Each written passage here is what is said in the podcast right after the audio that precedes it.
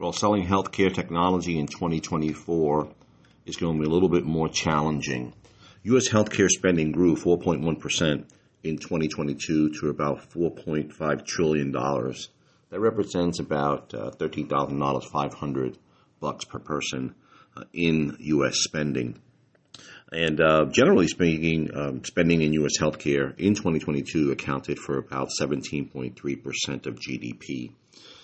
The uh, buying cycle in, uh, in, the healthcare technology space is taking a bit longer from what we see, uh, but healthcare systems and multi site practices and other ancillary providers are buying new healthcare technology to address challenges they are facing.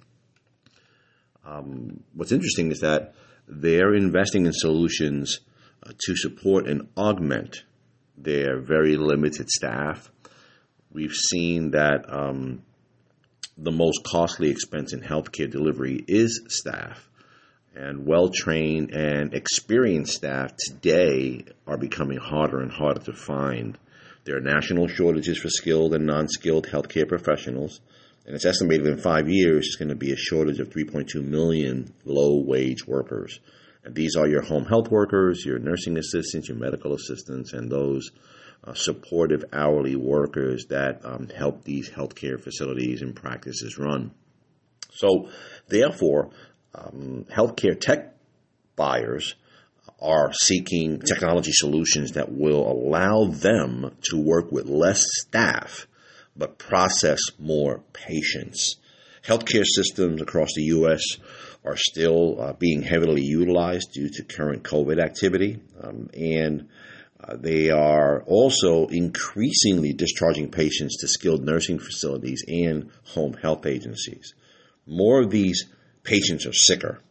That means that they need ongoing care at home or in another facility, placing further strains on the healthcare system that's already facing challenges with less staff. Healthcare technology buyers today are scrutinizing more of their tech spend seeking to ensure that it delivers more outcomes and value. But they are spending as they need to find solutions for these problems as more patients are entering health systems and they have less staff to serve them.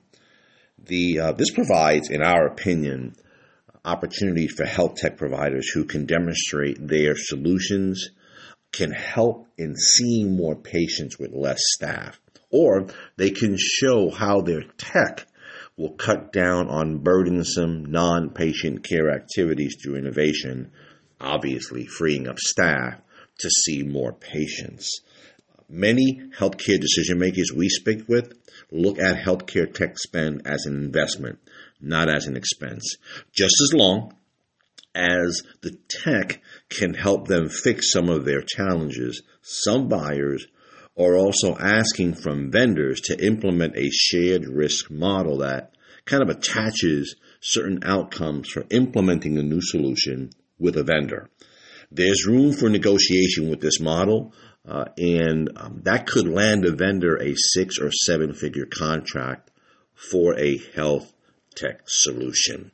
If you like this podcast and what you heard, please five star and share it with your network. Let's discuss how we can get you in front of the right uh, buyers and sell more of your healthcare technology.